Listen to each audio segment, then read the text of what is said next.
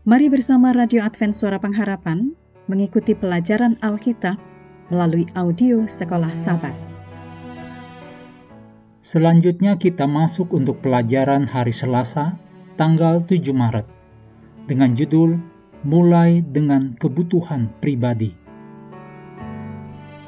Mari kita mulai dengan doa singkat yang didasarkan dari Mazmur 90 ayat 12. Ajarlah kami menghitung hari-hari kami sedemikian, hingga kami beroleh hati yang bijaksana. Amin.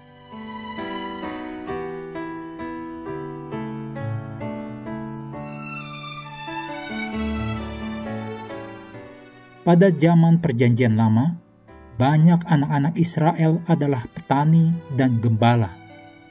Jadi, banyak dari janji-janji berkat Allah ditulis dalam konteks bahasa pertanian. Sebagai contoh, dalam Amsal 3 ayat 9 dan 10, Tuhan berkata bahwa jika kita setia kepadanya secara finansial, lumbung-lumbungmu akan diisi penuh sampai melimpah-limpah. Sepertinya banyak orang Kristen tidak memiliki lumbung sekarang ini. Jadi, kita mengerti bahwa Allah akan memberkati pekerjaan atau bisnis kita jika kita dengan kerelaan mengikuti dan menuruti Allah. Amsal 27 ayat 23 sampai 27 dituliskan, Rajinlah untuk mengetahui keadaan domba-dombamu maknanya tetap berlaku bagi kehidupan umat Kristen sampai sekarang ini. Dari banyaknya amaran kitab suci terhadap orang-orang kaya yang menginjak-injak orang miskin atau serakah dengan kekayaan mereka, kitab suci tidak pernah mengutuk kekayaan atau berbagai usaha orang untuk mendapatkan kekayaan Tentu saja, asalkan tidak melakukannya secara tidak jujur atau dengan cara menindas orang lain. Ayat-ayat dalam Amsal 27 ayat 23 sampai 27 menunjukkan bahwa kita harus rajin dalam urusan keuangan kita agar supaya kita dapat memiliki cukup untuk kehidupan kita dan keluarga kita.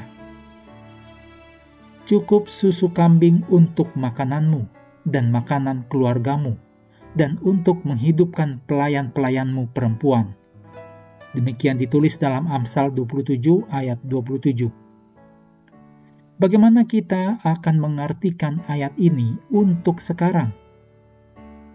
Mungkin kita akan berpendapat seperti tinjaulah catatan keuanganmu dan tentukan keadaan urusan-urusanmu. Atau Buatlah neraca keuangan dan pahamilah perbandingan utang terhadap modal Anda. Dari waktu ke waktu, selama masa produktif Anda, akan sangat pantas untuk meninjau surat wasiat Anda dan dokumen-dokumen yang lain, dan juga aset-aset Anda sekarang ini, dan melakukan pembaruan yang perlu. Dokumen-dokumen seperti surat wasiat dan perwalian diberlakukan lebih awal dalam proses perencanaan pengaturan harta untuk menjadi perlindungan terhadap kematian sebelum waktunya, atau tidak mampu karena alasan kesehatan untuk memutuskan ke mana aset Anda harus beralih. Prinsipnya adalah merencanakan ke depan untuk apa yang akan terjadi pada harta Anda di saat bukan lagi milik Anda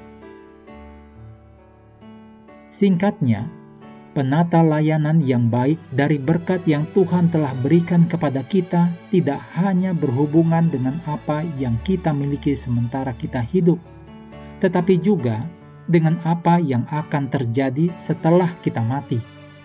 Karena kecuali Tuhan mengembalikan masa hidup kita, kita pasti satu hari nanti mati. Sementara semua materi milik kita apakah sedikit atau banyak, akan tetap tinggal.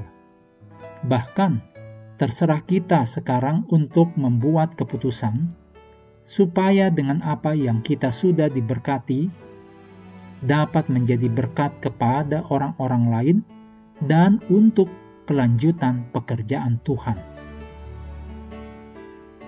Amsal 27 ayat 24 dikatakan, karena harta benda tidaklah abadi. Jadi, sangatlah penting untuk tetap mengingat hal ini.